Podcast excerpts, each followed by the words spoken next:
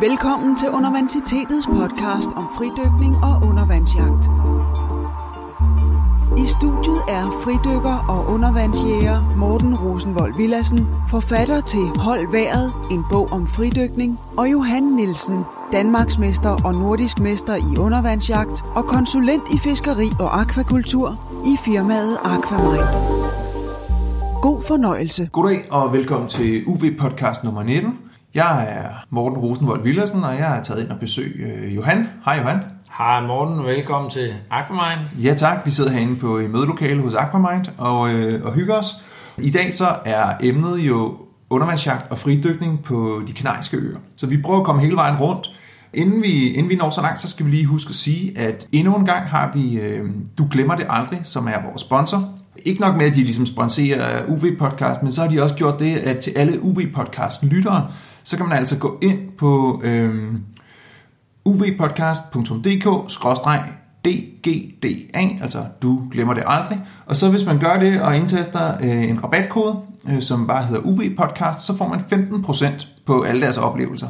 Og det er lige fra undervandsjagtkurser og fridykkerkurser, men det er også kroophold og Lamborghini-ture og madlavningskurser og alt muligt. Og der kan altså få 15% øh, på hele muligheden, og det gælder altså hele 2017.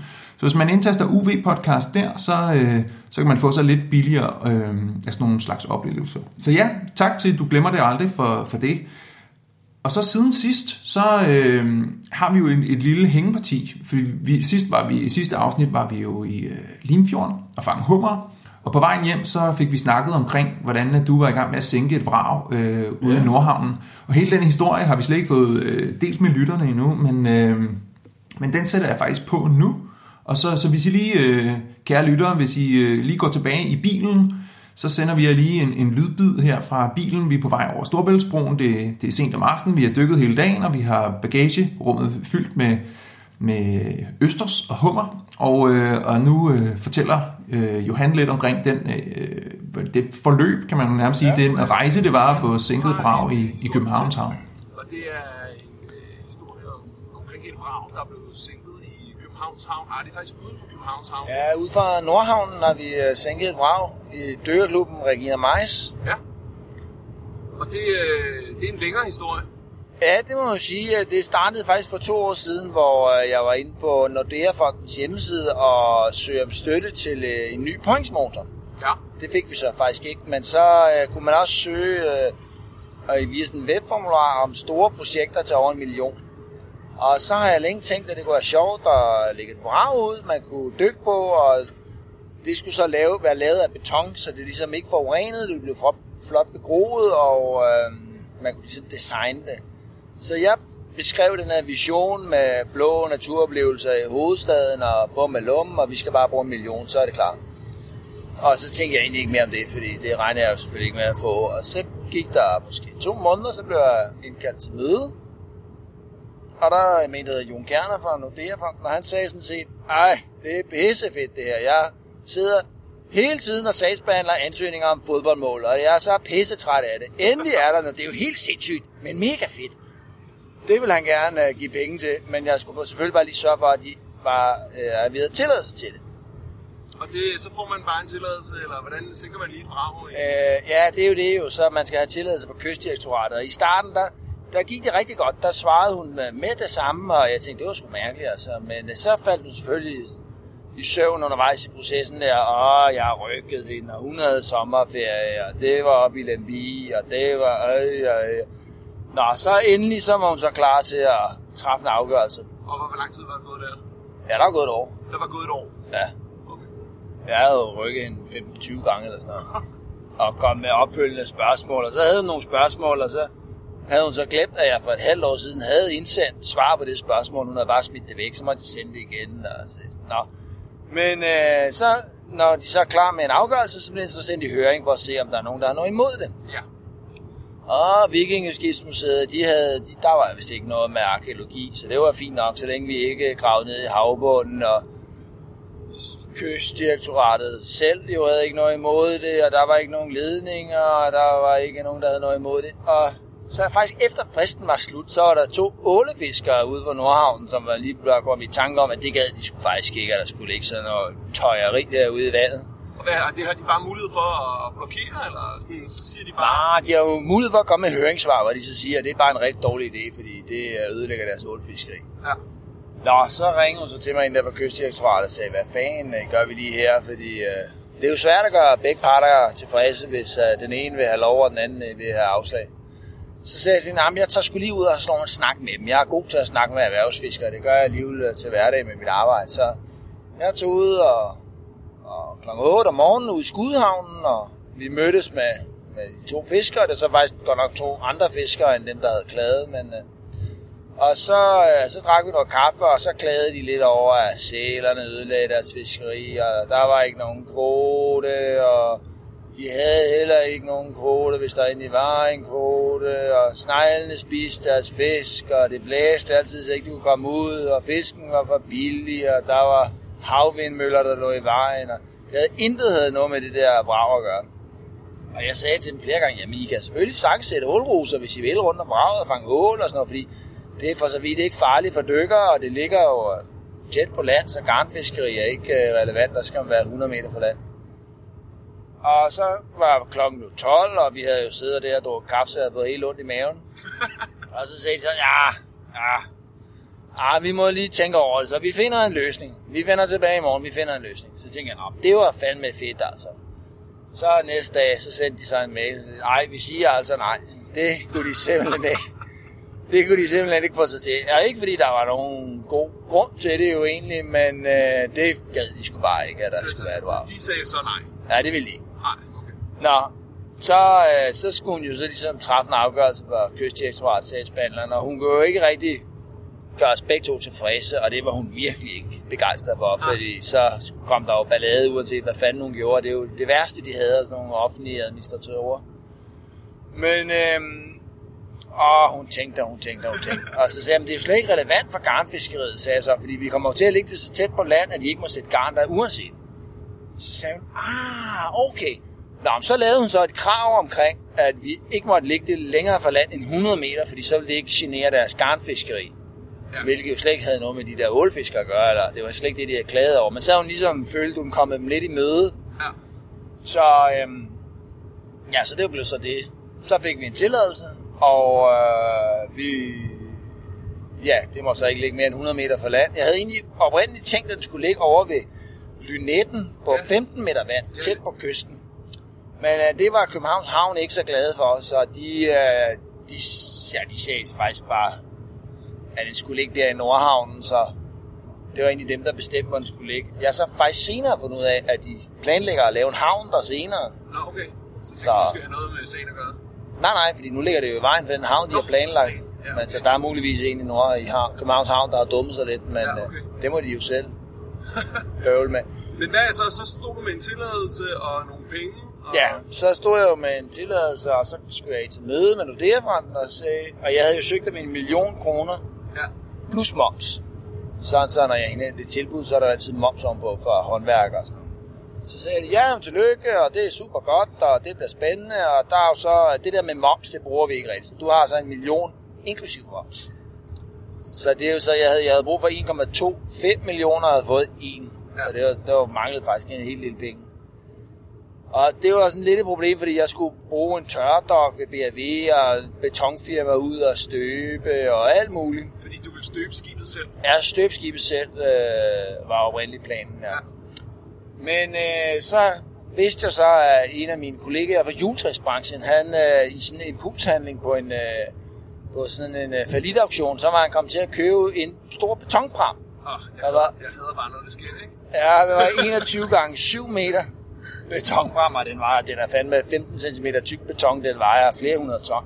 Men så havde jeg tænkt, det ville være rigtig smart at lade bygge et øh, parcelhus på, og så tøjer den foran den sorte diamant, der kunne det jo ligge rigtig godt der, lige i centrum af København, og sådan noget, kunne han ligge der og kigge ind på en sort diamant. Så øh, det søgte han så om. Han havde selvfølgelig købt prammen, så han var klar til at gå i gang, og så skulle han bare lige have en tilladelse. Men det ville de fandme ikke give ham. Var Ja, det er groft, hva'? Det ligger også kun lidt i vejen for nogle både, og lidt udsyn og sådan noget.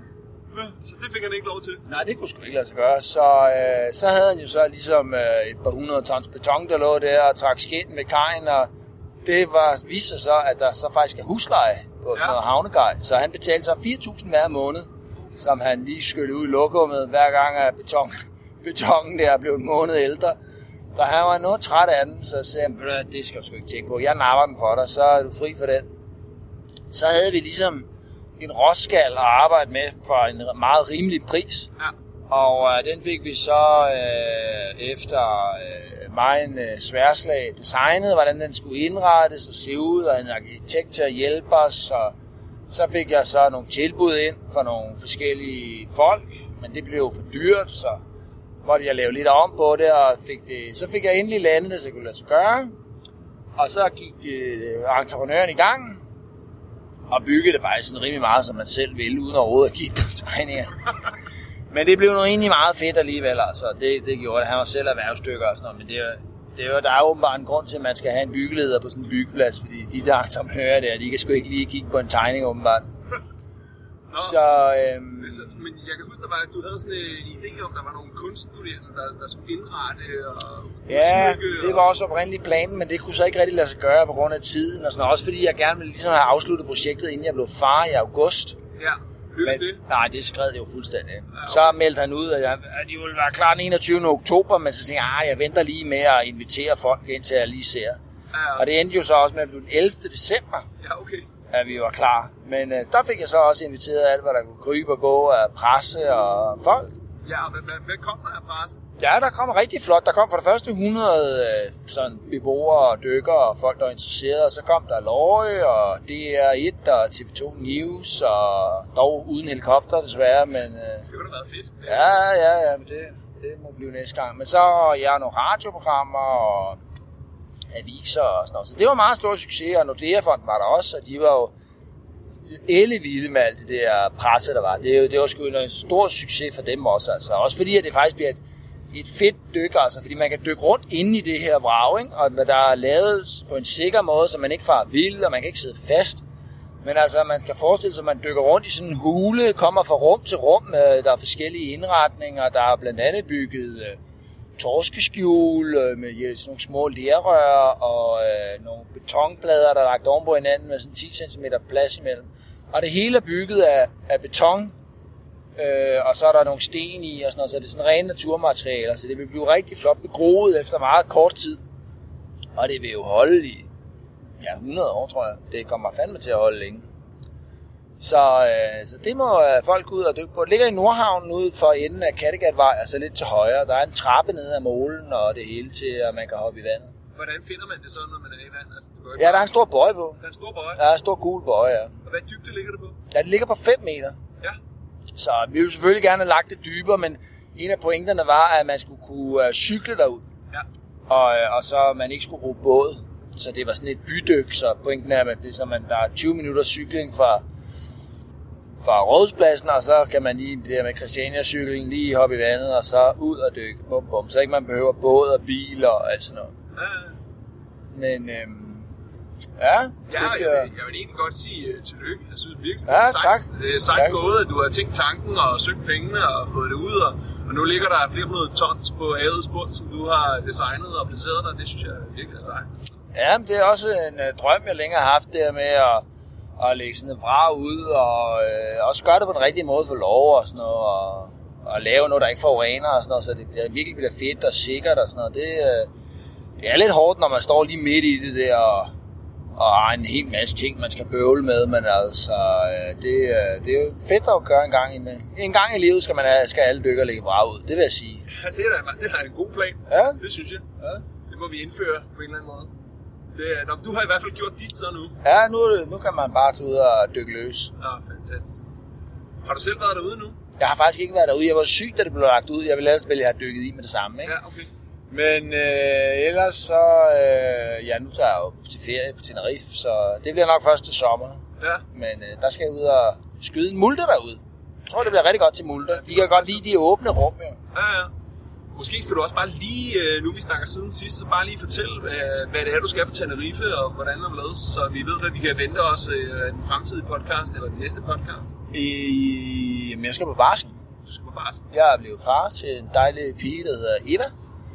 Og øh, så skal jeg på barsel en måned sammen med min kone Kira og øh, ned til Tenerife.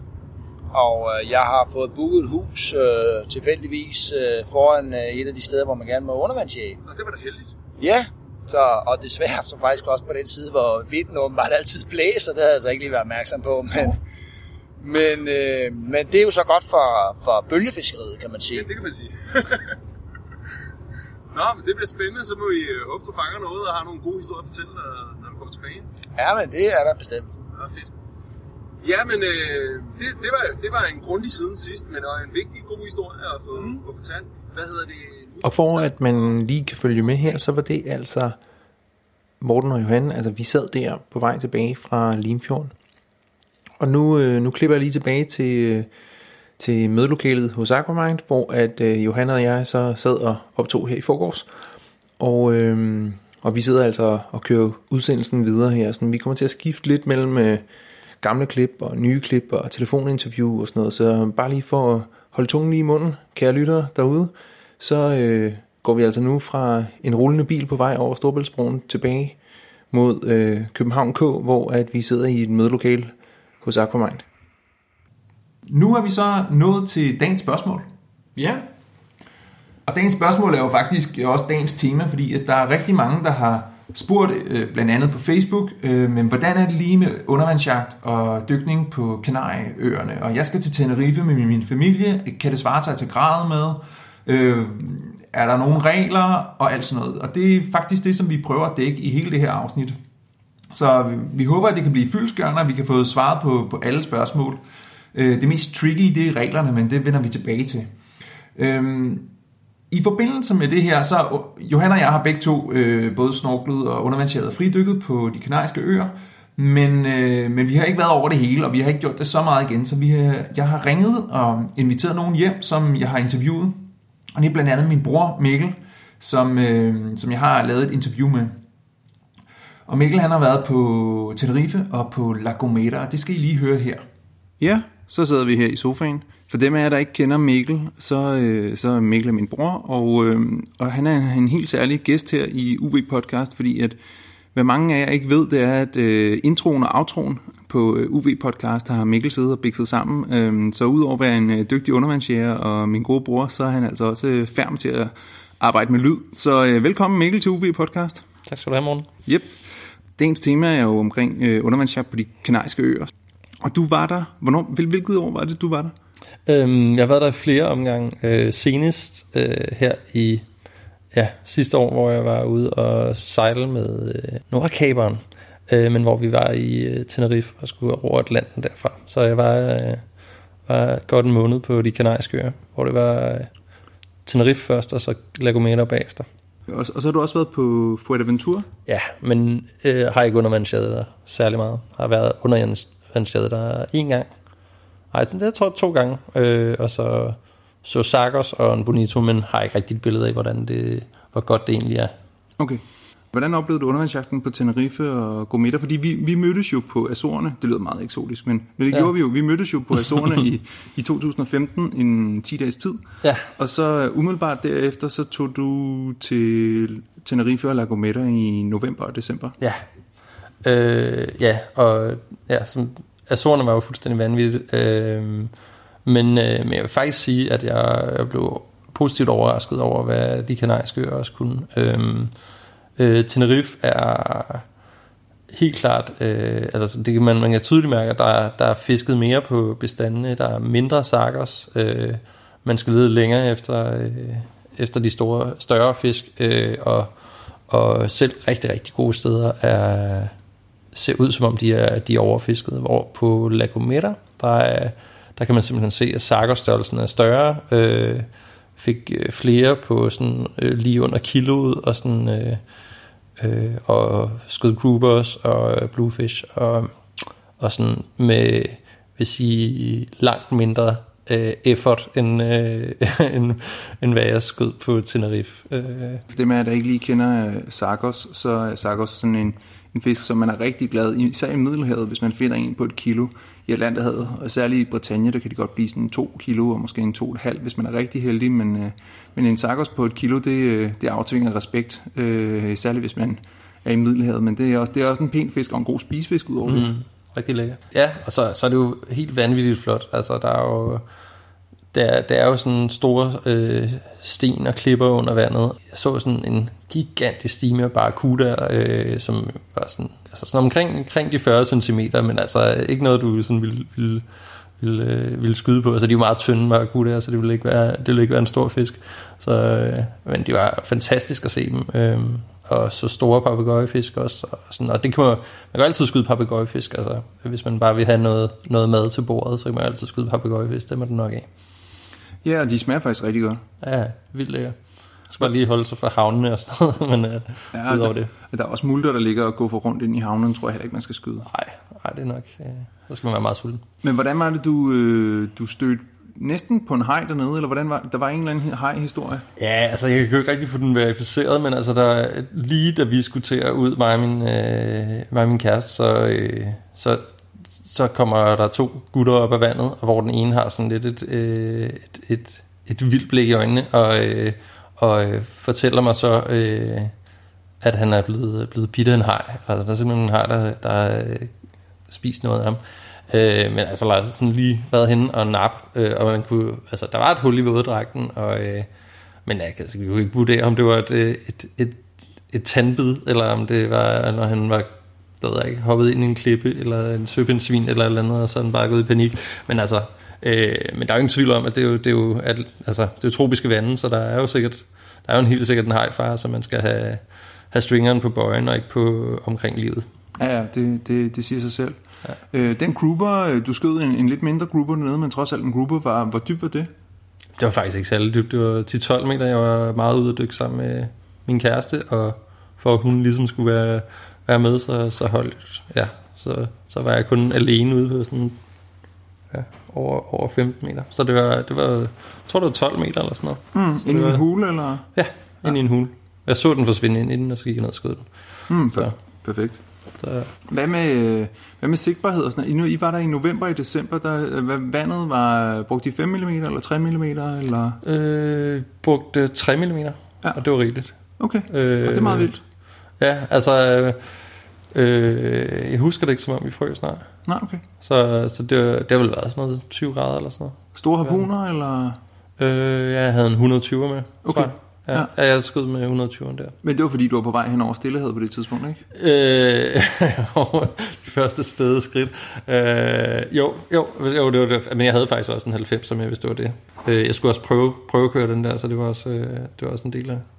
Nu havde jeg endelig sigten til at bruge den, så det var... Ja, det for var sig, det, sigtbarheden var god, Sigtbarheden var sindssygt god, ja. Ja. ja, ja. og blot, blot lækkert varmt vand og sådan noget. Ja, altså selvfølgelig tæt på stranden og sådan noget, det bliver du altid lidt øh, rusket op i, og Mm. lidt dårligere sigt, når Mm. det er... Øh, Så vil du, øh, vil du anbefale, at man øh, tager dit kanariskør for undervandsjage sådan i, i, om vinteren eller sent efterår? Eller?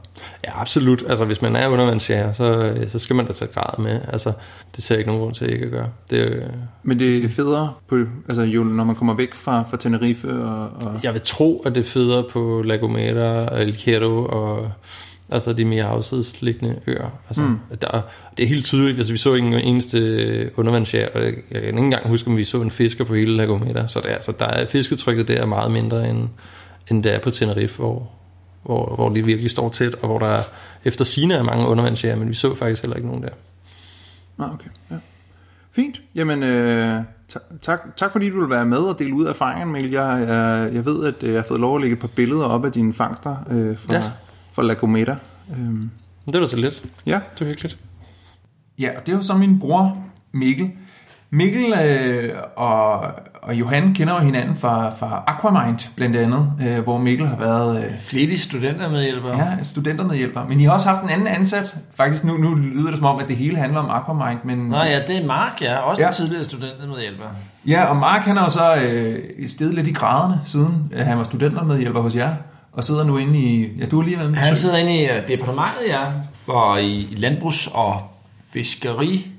Nej, Fødevareministeriet Ja. undskyld, Fødevareministeriet. Og arbejder Og med- arbejder med fiskeri. Ja, lige præcis. Så, og han, er, ja, han har jo været rigtig meget på Gran Canaria, så ham har jeg også lige ringet til, så det får I også, den her optagelse.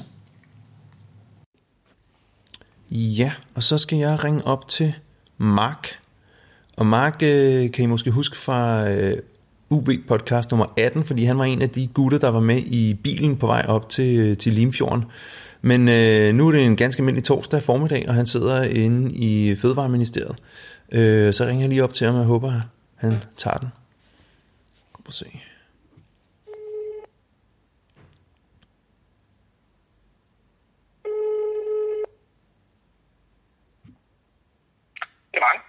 Hej Mark. Mark, jeg ringer for, at vi kan lige kan snakke noget om øh, Gran Canaria, og fordi du har undervandsjeret dernede, men måske skal du lige kort præsentere, hvem du er, og, og hvor du sidder henne. Jo, men det skal jeg da sagtens. Øh, Jeg hedder Mark Eskelund, og jeg er, hvad hedder det, jeg sidder og arbejder med fiskeripolitik inde i Miljø- og Fødevareministeriet. Det er sådan noget med at handle kvoter hjem og sørge for, at, øh, at de danske fiskere har det godt, men ligesom mindst også, at de danske fiskere har det godt.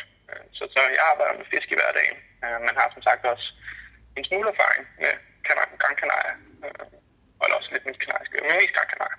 Ja, og hvorfor er det, at, øh, altså, hvorfor er det særligt Gran Canaria, du har erfaring med? Øhm, jamen, øh, min familie, eller min fars familie, flyttede til Gran Canaria en gang i start, slut midten 60'erne eller sådan noget, for at lave noget blomsterplantage. Øhm, og min far er efterfølgende kommet hjem, øh, efter han fandt min mor. Øhm, men min farmor og min onkel bor stadig dernede. Øhm, så det vil sige, at jeg har været dernede på forskellige ferier, øhm, siden jeg var lille. Og, og man kan sige, Gran Canaria er ligesom, ligesom Danmark også er, øh, omgivet af vand, så det har handlet meget om at, at være i vandet og om at dykke og sådan nogle ting. Ja. Så du har undervandsjeret dernede siden, øh, siden hvornår? Ja, man kan sige, at de første, det, det er en del, jeg kan selvfølgelig ikke lige huske, hvor det er, men, men det er måske en 10, 10, lidt over 10 år siden, det første gang, jeg prøvede undervandsjage dernede med, en, med sådan en, en, en begynderharpun og en scuba våddragt. Øhm, og selvfølgelig, øh, før jeg var klar over, var noget, der hedder licens til lukkede områder, så jeg lå og, og fiskede uden for en øh, sådan meget, meget kendt turisthavn. Og, øh, ja, det var, der var en masse mennesker, der på kom vej op og sagde, at det skulle jeg nok tænke lidt ekstra over øh, til en anden gang. Så ja. jeg fangede en, en fin havbars. Så, Ja, ja. Øh, så var det, det var ros for havbarsen, og så en løftet pegefinger for, at det skulle jeg nok lige være lidt øh, opmærksom på. Ja, okay. Hvad hedder det? øhm, Og, og, har du fanget store fisk dernede, eller mange fisk, eller sådan, hvordan er øh, undervandsjagten dernede, sådan vandniveauet? Jamen generelt set er det jo sådan, at Canaria er meget tæt, eller Gran Canaria er en meget tæt befolket ø. Øhm, så der er ikke, altså, det er ikke sådan, at man bare vælter sig i fisk. Der er mange papegøjefisk dernede, de er nemme at skyde. Øhm, og man kan sige, de største, den største fisk, jeg har skudt, var paradoxalt nok den første havbar, jeg skød dernede, som var vel en to kilo eller sådan noget. Okay. Øhm, så, så det er ikke fordi, jeg har skudt de store fisk, men jeg ved, at de er der, for jeg har efterfølgende snakket med folk dernede. Øhm, og det kræver lige så meget, at man Altså det, det er lidt ligesom middelalder på den måde, at du skal gå dybt, og du skal være dygtig undervandsjæger for at, at få de helt store fisk. Øhm, og det niveau har jeg ikke helt endnu, at jeg ligesom kan ligge et spirito på 25 meter og vente på, at en eller anden Ventex kommer ind i nærheden. Øhm, men, men det er mm, et hårdt niveau. Det betyder ikke, at man ikke kan fange fisk dernede, men, men skal man ligesom have de store trofæfisk, så kræver det også, at man har et, et, et fint niveau. Og hvordan er det med sæsonen? Er, er der noget værd at fiske dernede om vinteren, og hvad, med, sådan, hvad betyder den? Altså, jeg tror, det kystnære fiskeri foregår hele året rundt. Øhm, og jeg, kan jo, jeg har været der sådan en sommer-sommer, hvor jeg kom svømmende med harpunen ulat hen til den her mole, jeg skulle fiske med. Øhm, og lige snart jeg kommer hen til molen, så mellem to, øh, to store sten, eller to sten i sådan mellemrum imellem, kom der svømmende en stor, jeg kan ikke huske, om det var en, en, en sargos, eller hvad det nu var, men det var i hvert fald en stor fisk imellem. Øhm, så, så det var om sommeren, og det plejer man at sige, ligesom sådan en dårlig sæson. Jeg tror, forår og efterår, ligesom vi også har i Danmark, det er ligesom, Okay. der er bedst fiskeri. Fordi det er jo mest oplagt for danskere at tage derned sådan i øh, de tidlige forårsmåneder, hvor der ikke rigtig er kommet gang i den her i Danmark endnu, altså januar, februar, marts, øh, ja, det er jo nærmest vintermånederne, men, øh, men det er jo mest oplagt øh, at tage derned, altså, øh, har du været der ja. på det tidspunkt?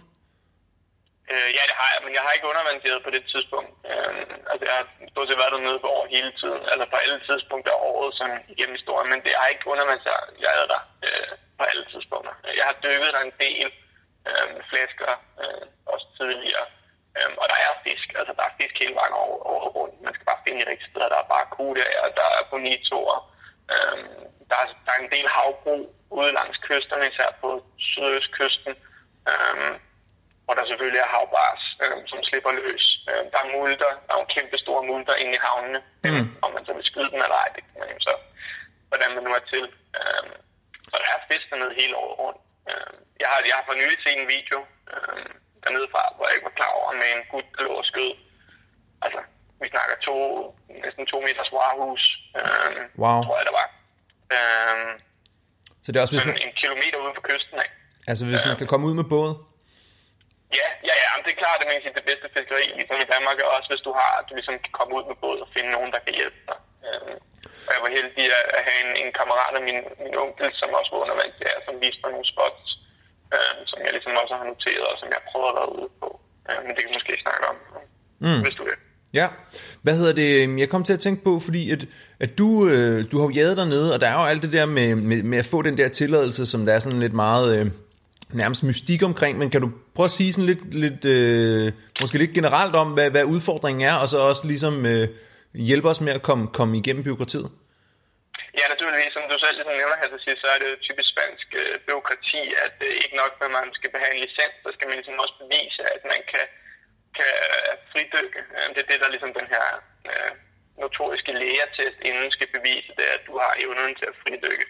Øh, og man kan sige, hvis du for eksempel er nede i, et, øh, i den sydlige del af, af landet, hvor typisk de fleste turister tager hen til, nede på solkysten, øh, så ligger der ekstremt mange lægeklinikker rundt omkring.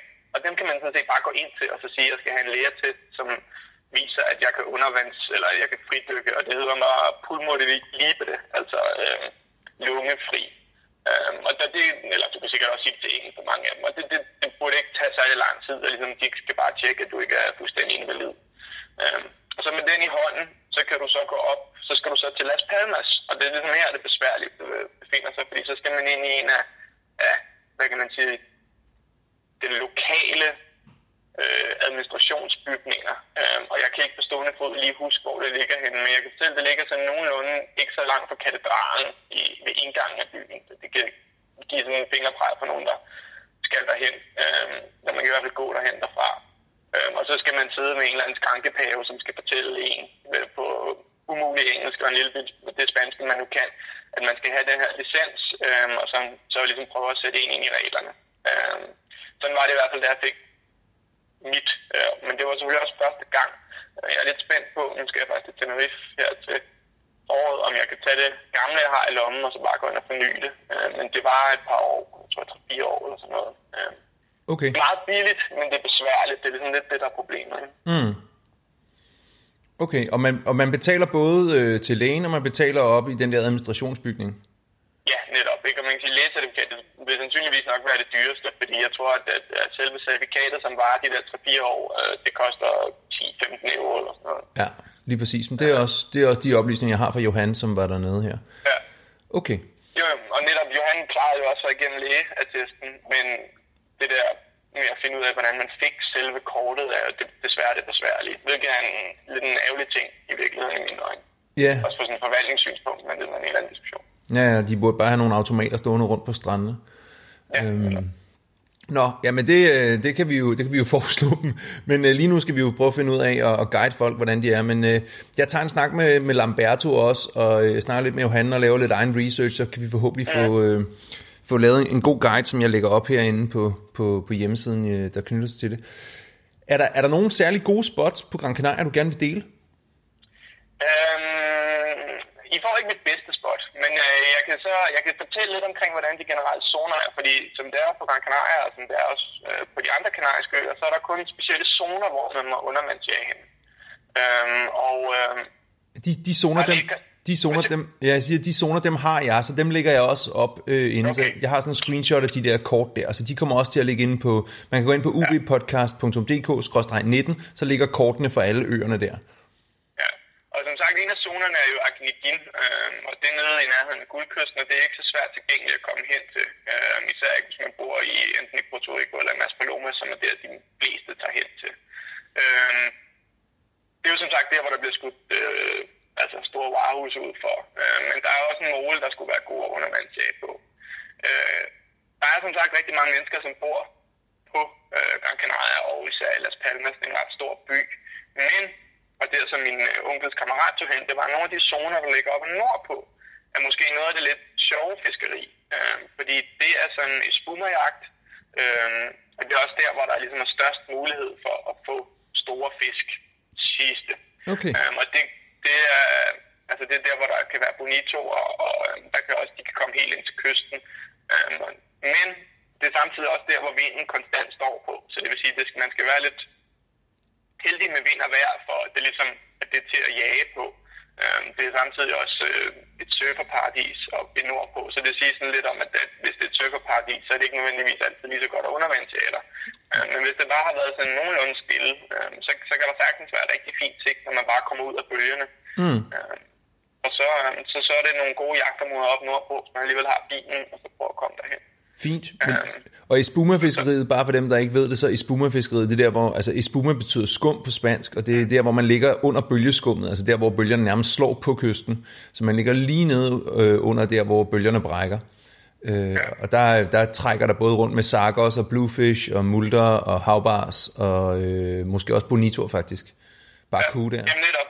Der er nemlig nogle rigtig fine, fine fisk lige der i bølgerne, øh, men også længere væk på kysten kan man finde huler og sådan nogle ting, hvor man kan se, om der ikke øh, står en netto. Det gør der nok ikke, men, øh, men der skal man ret dybt, ligesom man også skal i Middelhavet, fordi Ja, ja, de men- er mere eller mindre lokalt opfisket. Ja, ja.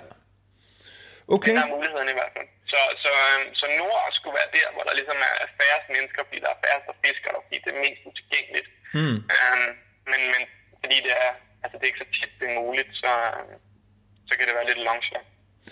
Fint. Ved du hvad, Mark, jeg tror, det var, øh, det var alt for denne gang, men det kan være, at vi ringer til dig, men det kan være, at det bliver omkring noget øh, fiskeriting eller øh, et eller andet andet. Nu var du jo også med øh, i sidste UV-podcast øh, i Limfjorden. Øhm, Men øh, du skal i hvert fald have tak for nu. Jamen, det var så lidt, morgen. Det var godt. Hej. Vi snakkes, hej.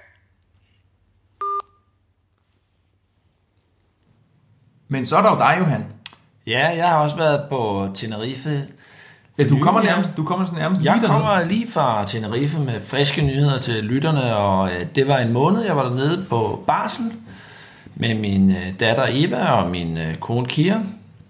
Og det er sådan primære, den primære øh, fokus på turen var jo nok altså barsel, så så meget fik jeg ikke øh, dykket, som jeg egentlig gerne ville, men, øh, men der skal jo være, være tid til det hele. Men jeg var, øh, jeg var alligevel ude og, og dykke nogle gange, og Altså, det, man skal lige være opmærksom på, når man dykker i faktisk Spanien generelt, så, så er der jo nogle regler, som, øh, som vi vil lægge op på, øh, på hjemmesiden, men i korte træk, så skal man have både en lægeattest, en forsikring og et fisketegn. Og, øh, og så er der nogle regler omkring, hvor mange man må fisk man må fange, og mindstemål osv. Og det er vigtigt, at man overholder dem, fordi i modsætning til Danmark, så bliver man faktisk tjekket regelmæssigt af Guardia Civil, og der er nogle øh, pæne bøder for at ikke overholde reglerne. Og en af de regler, der blandt andet også er, det er, at der er zoner, hvor man må undervandsjage. Og det er nogle ret små øh, områder, som, som ligger rundt omkring på, på øen, og det er der, man må undervandsjage, og så resten af øen er fredet for undervandsjagt. Og nogle af zonerne må man kun undervandsjage i, i weekenden. Så det, øh, det skal man øh, også lige øh, holde sig for øje. Så ja, der er jo syv kanariske øer, i hvert fald syv store kanariske øer. Og øh, ja, og du kommer så fra Tenerife, som jo er, det er den, det er den største. Det er den største, ja. Ja, øh, men også en af de mest besøgte, kan man sige. Ja, det er jo utrolig billigt at flyve til Tenerife, og, og det er jo et skønt sted at, at undervandsjage. Der er jo klart vand, og vandet er varmt her i den, i den kolde årstid. Det, ja, det passer fint med en 5 mm dragt og dyk, og øh, det bliver også hurtigt dybt. Det er jo også øh, spændende og med, med nye fiskearter. Det vil sige, det er ikke så nemt at fange fisk som i Danmark. Man skal sådan skal, man skal øve sig lidt mere og ikke regne med at fylde fryseren, men det er jo egentlig også øh, kun godt, at der er noget, øh, noget udfordring i det, og jeg fangede en øh, flot bonito på et, øh, på et dyk. Min første bonito faktisk, det er altid en stor glæde for mig, når jeg fanger en, øh, en ny fisk, og den spræller helt vildt. Altså. Den var måske 3 kilo, så hvis man sammenligner med en 3 kilos torsk, som man jo bare lige kan tage med sig overfladen, så sådan en bonito på 3 kilo, jamen det- det kan slet ikke sammenlignes. Den trækker helt utrolig meget. Så, øh, så det var rigtig spændende. Vi spiste den både som sashimi og lavede den i tacos og sådan noget. Det var rigtig lækkert. Og så så jeg også øh, en stor øh, bluefish, som jeg ikke fangede, og en, øh, en stor, eller ikke en stor, en, en pæn øh, uh, snapper, sådan sammer, som minder lidt om en Dendex, uh, som også kom tæt på at svømme væk, og kom tæt på at svømme væk, mens jeg lå og, og ventede på den, uh, men den kom ikke uh, ligesom tæt nok på, og det var også oppe i Radar Sul, hvor Morten også vil fortælle om lidt senere, hvor bunden det bliver rimelig hurtigt ret dybt, så Uh, hvor dybt var du med den øh, sammer der? Jamen, jeg havde 30 meter bøjlin på, og jeg kunne ikke rigtig komme længere ned, så det, den buer jo altid lidt, så det var måske 25-26 meter. Og så lå jeg og prøvede at, at vente, men øh, jeg vil nok sige, Evas tilkomst til verden har nedsat min øh, apnea-tid øh, og vinterens tid også og sådan noget, så ja, der er mange undskyldninger. Jeg besluttede mig for til sidst, at det var nok bedre, den, at både fisken og jeg overlevede øh, vores møde, så jeg lå den være. Det er jo nok fornuftigt nok. Men hvor stor var det i øh, den der bluefish og sammer, hvis du sådan skulle vurdere? Ej, sammer det var nok en 3-4 kilo, men det er en, sådan set meget pænt for, for den art. Men bluefish, den var kæmpestor. Ja, den var måske 10 kilo. Wow, og det er en flot fisk. Ja, jeg lå, jeg lå perfekt øh, sådan bag og ventede bag et klippefremspring, og der var fuld af små fisk, og jeg lå faktisk og tænkte, det her det er et godt sted. Og så kom den svømmende. Men langt ude, og den, den øh, ændrede slet ikke kurs, den var bare ligesom på vej fra A til B, og den gad sgu ikke lige at svømme over og se, hvad det var, der Den lå lå brummet. brummede bag ved klippen der, så øh, ja, den er endnu større til næste år. Ja, fedt.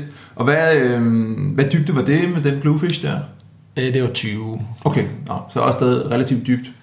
Ja, men jeg underviser også inde i brændingen på lavt vand efter Sargos og sådan noget. Det, øh, det er også et, øh, et ret godt sted. Jeg vil sige, enten dybt eller, eller meget lavt skal man undervandsjage. Hmm. Og hvordan, øh, når man så undervandsjæger på Tenerife, så øh, der er nogle regler, og du har sat dig lidt ind i det, og som så mange andre, så har du også gået en lille smule kold i det, fordi det er lidt bøvlet og lidt spansk og lidt øh, problematisk. Men hvis du lige sådan kort kan rise op, fordi jeg har både snakket med Mark, og nu hørte vi jo, hvordan han, han ligesom forklarede det, sådan, men hvis du lige sådan kan, kan tage folk i hånden, så folk er lidt bedre rustet. Ja, man starter med at få lavet en lægetest, og det kan man enten få lavet hjemmefra, så skal den bare være på spansk øh, eller engelsk. Eller så kan man bare gå ind og få lavet det. Der er mange læger, som bare, øh, hvor man ligesom ser sådan et, øh, et rødt kors, og, øh, og så kan man gå ind og få lavet en lægetest. Det, øh, det kostede 50 euro, og, lægen øh, behøvede ikke engang at kigge på mig eller lytte til mig. Hun så lige med det samme, at det var bare fint, og så skrev hun lige under på sådan en, en form, Som hun havde liggende i som forvejen. hun havde liggende sådan en speciel form til pesca submarina. Mm. Og øhm, jeg så fik jeg den og blev lidt fattigere. Og så skal man så have en forsikring også. Og det er en ansvarsforsikring, og det kan man eventuelt, hvis man har det i Danmark, øh, faktisk bruge den, men igen skal den ligesom oversættes til et sprog, som øh, de kan forholde sig til i Spanien. Eller også så, øh, så skal man tegne det dernede. Og så skal man så derefter ind og få selve fisketegnet, og det på Tenerife, der er det kun i Santa Cruz, øh, hovedstaden, hvor man øh, så skal op og ind og aflevere de to første dokumenter som dokumentation, og så får man fisketegnet. Når man har betalt 13 euro. 13 euro, det er jo helt idiotisk, at man bare får, får lov at betale 13 euro. Skal, man kommer nemt til at miste flere dage øh, af sin ferie på at fare fra Herodes til Pilatus for at, at opfylde alt det her byråkrati. Altså det er, ja, det er virkelig ikke øh, specielt brugervenligt, det system, de har, det må jeg sige. Mm. Så øh, ja, så, og det er jo også det, man kan sige, så for mange så ender det jo med, at de, de, øh, de, de giver op og enten lader være med at undervandsjage, eller undervandsjage øh, ulovligt, altså uden licens, og risikerer at blive øh, tjekket og risikerer at få en rigtig stor bøde. Så det er sådan lidt en ærgerlig Ja, situation. ikke kun bøden, men den, den er ikke nødvendigvis øh, den, den største, men det er også, at de tager alene grej? Ja. Konfiskerer udstyret, så kan det jo være. Ja, så det er, øh, så det, er noget, som, som men, altså det ville være smart, hvis man kunne få lavet en lægeerklæring hjemmefra og, og sådan nogle ting, men det kræver, at man har det rigtige stykke papir og sådan noget. Men jeg, jeg regner med at lige at samle op på reglerne, og så kan I, øh, alle lytterne kan, kan se, hvor langt vi er nået i, i de opdaterede regler, altså inde på uvpodcast.dk-19. Så kan vi lægge øh, så, så meget hjælp som overhovedet muligt op mm. der. Øhm, og jeg ved også, øh, Lamberto fra Dive Center, han har også gjort en, en indsats for at, øh, at komme igennem den jungle af, af paragrafer og så videre, og så videre. Men det, det er ikke så svært, det kræver bare lidt tid. Ja. Godt. Øhm, Og du har også været på Tenerife. Jamen, jeg har også været på Tenerife. Jeg har faktisk, øh, det var et af de første steder, jeg undervandsjærede i, øh, i udlandet nogensinde. Øh, da jeg var helt spæd undervandsjære. Øh, og, øh, og snor, snorklede lidt rundt. Jeg tror, jeg skød en Sargos eller sådan noget med en, med en 50 cm trykluftharpun. Øh, og det, øh, det, hvad hedder det, men det er ikke så meget det, vi skal snakke om. Det er mere, at jeg har jo været nede og fridyk på ja. Tenerife. Og, øh, og fridykning på Tenerife er faktisk et ret godt sted at fridykke. Øh, som dansker, så hvis man skal dykke dybt, øh, så skal man enten øh, Øh, typisk, så man typisk sydpå, fordi jamen, at det danske forhold ikke øh, egner sig så godt til dyb fridykning. Vi har ikke så store dybder, men det har man altså andre steder. Og der har Dahab øh, i Ægypten jo været, tidligere været øh, favoritten for danske fridykkere. Man har taget ned og boet i Dahab og, øh, og dykket øh, dybt. Jeg vil faktisk sige, at hvis vi sammenligner Tenerife øh, med Dahab, så vil jeg sige, at Tenerife har nogle klare øh, fordele. Der er selvfølgelig også nogle ting, som ikke er helt lige så gode, men, øh, men der er helt klart også nogle ting, som, som opvejer for dem. Vi kan tage dem sådan en af gangen. Altså hvis vi starter med dybden, og hvor tilgængelig dybden er, så øh, findes der en bugt lige syd for Santa Cruz, øh, altså op på den nordøstlige del af, af Tenerife. Så lige syd for Santa Cruz findes der en bugt, hvor der ligger to byer, Radasul og Tabaiba. Og øh, i den bugt, der bliver der lynhurtigt dybt. Og øh, det er en relativt beskyttet bugt, og øh, det vil sige, at der er ret gode forhold, øh, så man kan svømme hurtigt ud, og så kan man dykke dybt. Og så det fede er, at der ligesom er lagt bøjer ud, så der er en bøje på, jeg tror den er 30 meters dybde, eller 35 meters dybde. Lidt længere ude ligger der en bøje på 60 meters dybde, og lidt længere ude ligger der en på, jeg tror det er over 100 meters dybde. Så der er dybde Det nok. vil række for de fleste. Det vil række for de fleste. Jeg trænede dernede med en, øh, med en, øh, en elev, eller hvad det hedder, en jeg underviste i fridykning i en uges tid, øh, i april sidste år. Og øh, vi brugte mest, i starten brugte vi mest den der 30 meter bøje, men så rykkede vi så lidt længere ud til 60 meter bøjen senere. Og det er simpelthen bare at svømme ud fra øh, badebroen, stort, stort set, eller nedgangen til, til vandet, og så efter 20-25 meter, så ligger der allerede en bøje på 30 meter, og så hvis man skal ud til den næste, så skal man måske svømme 50 meter ud fra kysten. Så det er, det er meget hurtigt, det bliver meget dybt. Mm. Og vandet står helt stille. Sigtbarheden er ret god. Der er sådan en 10 meter sigtbarhed minimum. Og, øh, og temperaturen er lige knap 20 grader, og det bliver ikke koldere. Så om sommeren bliver det så lidt varmere, så er det et par 20 grader. Så det er altså ikke ligesom i Ægypten, der hvor du tit måske har 25 eller 27 graders varmt vand, men det har du altså ikke på Tenerife, så du har en lidt tykkere dragt, øh, eller også har du lidt kortere tid i vandet. Så man kan sige, det er ulempen, at temperaturen er en lille smule øh, køligere. Men man kan sige, at en af de store fordele ved Tenerife, det er først og fremmest, det er rigtig billigt at flyve der til, og du bliver ikke syg af maden, øh, som er en reel risiko, når du er i Ægypten. øhm, og så er der hele terror, øh, sikkerhedssituationen, øh, situationen, som jo også er mere tvivlsom øh, i Ægypten, end den er på Kanarieøerne. Så øh, jeg vil helt klart sige, at øh, og der, man kan sige, der findes tre fridykkercentre, minimum, altså i hvert fald tre, jeg kender, på de kanariske øer. Der, på Tenerife er der Radasul og Tabaiba, de ligger med to kilometers øh, mellemrum. Og øh, det er som sagt det, at de har bøjerne, og de har faktisk i Tabaiba, der har man både bøjer, men der har man også et vrag, en fiskekutter, der ligger på 20 meters dybde. Man kan ligge og snorkle rundt, øh, fisk, og det er et rigtig flot sted. Øh, og den er også markeret med en bøje, så man kan bare svømme direkte ud. Jeg tror, det er måske 50-60 meter fra, fra landen længere. ligger. Rigtig fedt sted. Øhm, så øh, ja, der er grindevaler i bugten der. Sådan, jeg, jeg, boede, øh, jeg boede på en sådan her balkon, et sted, hvor der var en balkon, man kunne kigge ud over vandet, og der er simpelthen grindevaler, der ligger rundt, og man kan lege sådan nogle sop-surf-ting, så man kan sådan komme lidt ud på havet, hvis man synes, det er spændende. Så der er sådan en god mulighed for forskellige vandaktiviteter, og, og jeg kender både de folk, der står bag øh, det center, der ligger i Radasul, og det center, der ligger i Tabaiba, Øhm, og det er gode folk, og man kan stole på dem, og de svarer hurtigt på mail, og det er dygtige undervisere øh, begge steder. Og det ene hedder Apnea Canarias, og det andet hedder Freedive International, eller Atlantis Freediving. Og så er der så det tredje fridykkercenter, jeg kender, der ligger på Lanzarote, og øh, det er øh, Apnea Canarias, der også driver det, så det er lidt de samme folk, der flyver til, frem og tilbage mellem de to øer.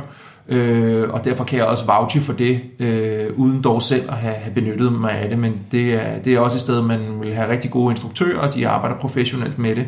Både i forhold til, at øh, de er ambitiøse på, på folks vegne, men også har sikkerheden med og har, har stor erfaring med at undervise. Så det, øh, så det er et godt sted, øh, hvis man ikke har lyst til at tage til Dahab. Øh, Mm. Og vi kan jo sige sådan helt generelt, det gælder jo både øh, Kotaro og Dahab og, og de der center, der er på Tenerife og sådan noget. Så jeg vil sige generelt, så er det en rigtig god idé at tage et fridykkerkursus, og det er også for dem, som primært måske øh, svømmer i overfladen og fanger nogle fisk om natten og sådan noget, fordi man, man behøver ikke være god for at tage på fridykkerkursus. Faktisk så får man størst øh, udbytte af et fridykkerkursus, jo dårligere man er.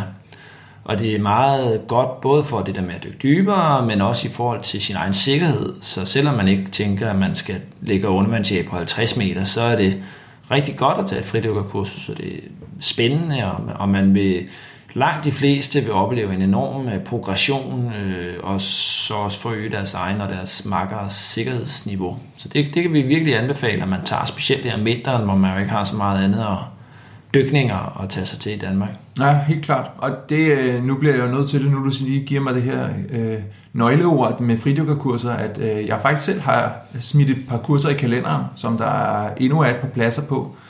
Så øh, jeg kommer til at lave her i foråret lave nogle fridykkerkurser, øh, hvor vi er dels på Kulden i Sverige, og dels i Furesøen.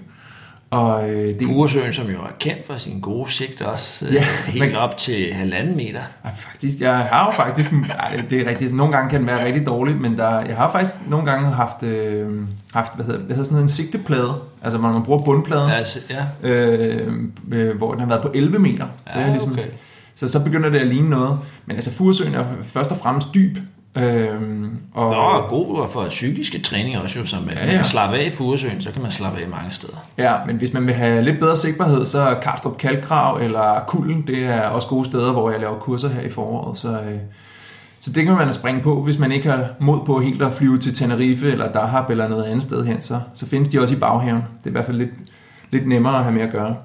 Men så er der også den fordel med Tenerife, at øh, modsat øh, Dahab, at der kan du både fridykke og undervandsjage. Så hvis man øh, er undervandsjæger, øh, eller vil, måske er fridykker, men, men er sulten eller nysgerrig på undervandsjagt, så kan man altså tage afsted og, og blive god til at fridykke, samtidig med at man også kan undervandsjage. Så det, mm. det, på den måde så kan kanarieøerne lidt af det hele. Det synes jeg også er en... en Fangede du nogen fisk, du dernede?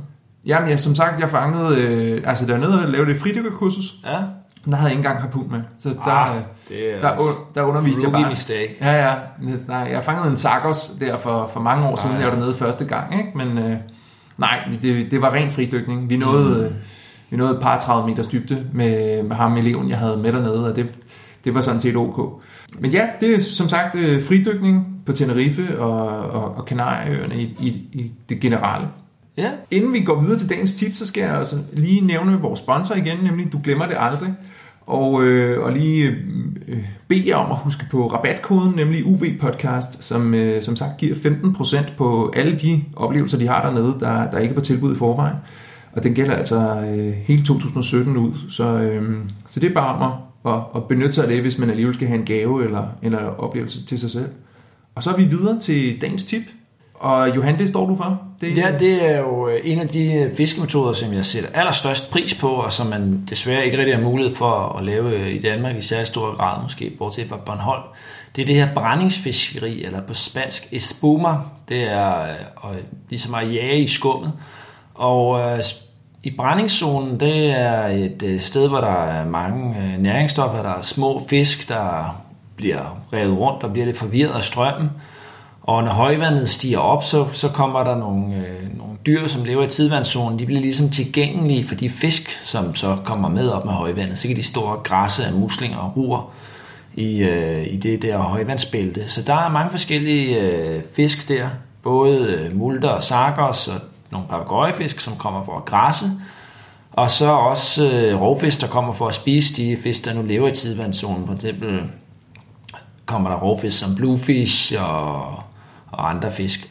Og, øhm, og det kan være rigtig godt, hvis ikke man øh, synes, at man øh, kan dykke så dybt. Og det ser voldsomt ud, fordi der kan jo være store bølger og skum på og sådan noget. Men hvis ellers kysten er nogenlunde stejl, så bølgerne ikke skyller langt hen over en flad kyst, så er der faktisk ikke så stor fare for, at man bliver skyllet op på klipperne. Så jo stejlere det er, jo, jo bedre er det. Og så er det bedst, hvis man ligesom dykker ned uden for, brændingszonen, og så kommer øh, nedefra, og så kigger op mod brændingen, hvor fiskene så står øh, helt op i, øh, i skummet og spiser af, af klippen. Og, øhm, Ja, det er fordi, de spiser muslinger. det er fordi, de spiser muslinger, som bliver tilgængelige, når det bliver højvand, og så kommer der så andre fisk ind også og jager dem, som kommer for at spise muslinger. Og, øh, og det kan være lidt vanskeligt ligesom at svømme på, på tværs, altså inde på det helt lave, fordi der er den der store brænding, man kan ikke se en skid på grund af alle øh, boblerne. Så det bedste er, hvis man ligesom dykker måske 10 meter fra klippen, dykker ned, og så ligesom svømmer op langs klippen og kigger opad. Men man skal ikke være bange for at gå op i skummet. Altså det er, øh, ved mindre det er en meget flad kyst, så, så er der ingen far for, at man bliver skyllet hen over klipperne. Det, det ser voldsomt ud lige i starten, men lige så snart man, man vinder sig til det, så, øh, så, er, det faktisk, øh, så er det faktisk fint. Og øh, kan godt være fordel at have, have godt med bly på, og så, øh, ja, så skal man bare svømme hele tiden. Man behøver ikke at tænke så meget over lyd og sådan noget, fordi det bruser jo hele tiden bølgerne, mm. og man bliver hævet frem og tilbage, så der er meget, der bevæger sig. Så sådan en meget dynamisk form for, for jagt, og med, man kan godt øh, køre med lidt høj puls, og sådan det minder lidt om undervandsrugby også på en måde. Også meget brugt i Portugal og Bretagne og, og sådan noget. Ja, men øh, helt klart, og det er også godt, fordi at der, der er mange danskere, som måske har sådan lidt udfordringer med at dykke meget dybt og holde vejret øh, i lang tid nede på bunden og sådan nogle ting. Og så der kan brændingsfiskeriet være sådan et, et fint alternativ, hvor man faktisk ikke behøver at dykke, dykke mere end måske en 3-5 meters dybde eller sådan noget. Mm. Øhm, så det kan man jo øve sig på i en svømmehal med høj puls, og så, øh, så har man lidt samme, samme øh, udfordringer. Og det kan være en god idé at tage svømmefødderne af, når man går i vandet og går op ad vandet. Ja, det er rigtigt. Man skal ikke sådan sætte sig ned i brændingszonen og begynde at sætte svømmefødder på, så kan man godt blive lidt rusket rundt. Ja, vi har faktisk gjort det, at øh, når vi har- gået i sådan nogle steder med virkelig meget brænding, at man så simpelthen binder bøjelinen rundt om svømmefødderne og rundt om bøjen, som ligesom sammen med harpunen og så videre, så man har sådan en samlet flåde, man har under armen, og så så snart, at der er en bølge, der trækker sig tilbage, og man ligesom kan fornemme, at nu er der ikke nogen stor på vej ind, så løber man alt, hvad man kan ud, og så kaster den der øh, lille øh, øh, bylt, man har øh, med undervandsjagtgrej foran sig, og så svømmer man ud til den, indtil man ligesom er kommet forbi brændingszonen. Og så når man er derude, så er det faktisk ofte meget roligt, og så kan man ligge lige så stille og få styr på alle stumperne øh, igen. Sådan. Så det, øh, det er Teo- også Teorien er, at bølgerne kommer i sæt af syv, det er rigtigt. så de bygger sig op og bliver større og større og større, og så er der den største bølge. Når den har været der, så bliver den så efterfulgt af en lille bølge. Så man skal passe på med at gå ind, når der er en lille bølge, fordi den kan blive efterfulgt af en meget stor en. Og øh, man skal også passe på med at stole alt for meget på, at de altid kommer i sæt af syv. Det kan også være 6 og 8 nogle Ja, gange. det er rigtigt. Bølger ikke er så matematiske. Men øh, ja, det er noget, man skal have respekt for, men man skal ikke være øh, hundeangst for det. Altså, det ser altid voldsommere ud, end det rent faktisk er, når man befinder sig i det. Ja, men det var øh, dagens afsnit om øh, de kanariske øer. Jeg kan lige minde om, at øh, billeder af zonerne, øh, nogle af fiskene, og også din fangst af bonito, og øh, måske også øh, jeg får opdateret omkring reglerne og sådan noget, det kan I alt sammen finde inde på uvpodcast.dk-19 så sørger vi for, at, eller jeg sørger for at holde den så opdateret som muligt, så man kan søge viden der i forhold til at, at få en licens og øh, komme afsted til øh, de kanariske øer og få en god oplevelse. Tak for flot arbejde, Morten. Ja, det var så lidt. Du har gjort det godt i det afsnit her. Jamen, øh, tak for nu. Vi, øh, vi høres ved. Tak fordi du lyttede til Universitetets podcast. Husk, at du altid kan læse mere om udsendelsen og se fotos på ubpodcast.dk. Her kan du også høre de andre podcasts og læse artikler om fridykning, snorkling og undervandsjagt.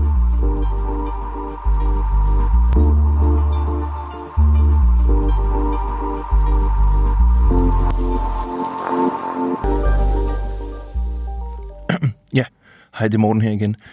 Øh, tak fordi du lytter til UV Podcast. Det er vi mega glade for.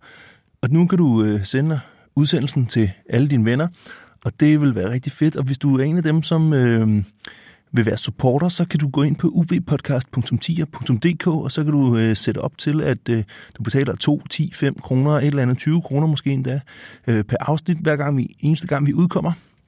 Det vil vi sætte rigtig meget pris på. Og hvis du er en af dem, som, øh, som heller vil gøre sådan nogle ting via MobilePay, så er du også meget velkommen til det.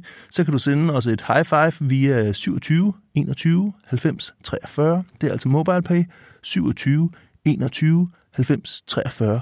Og når du gør det, så får du en sms tilbage fra mig, og så siger jeg, siger jeg tak, og så, siger, og så får du en invitation til den supportgruppe, som vi har liggende inde på Facebook, hvor vi snakker UB-podcast, og man får lidt mere behind the scenes, og man får ekstra informationer, og nogle gange så spørger vi også ud med hjælp blandt medlemmerne, og der er en, der er en hel flok derinde, som, øh, hvor vi sidder også og hygger os med at snakke UB-podcast. Så hvis du vil være en af inderkredsen der, så, øh, så giv os et high five øh, det ene eller det andet sted, enten uvpodcast.10.dk eller MobilePay 27 21 90 43. Det var bare det. Tak. Hej.